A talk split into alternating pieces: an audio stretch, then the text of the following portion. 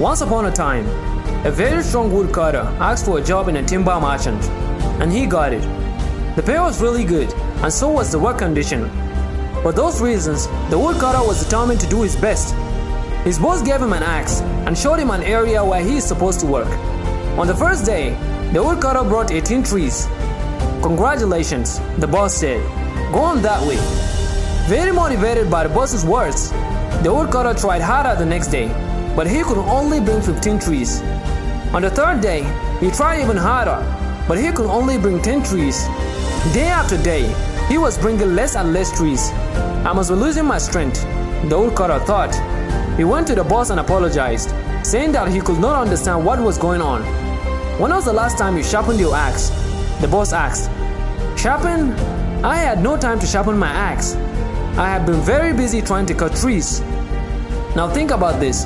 Our lives are like that. We sometimes get so busy that we don't take time to sharpen the axe. But why is that? Could it be that we have forgotten how to stay sharp?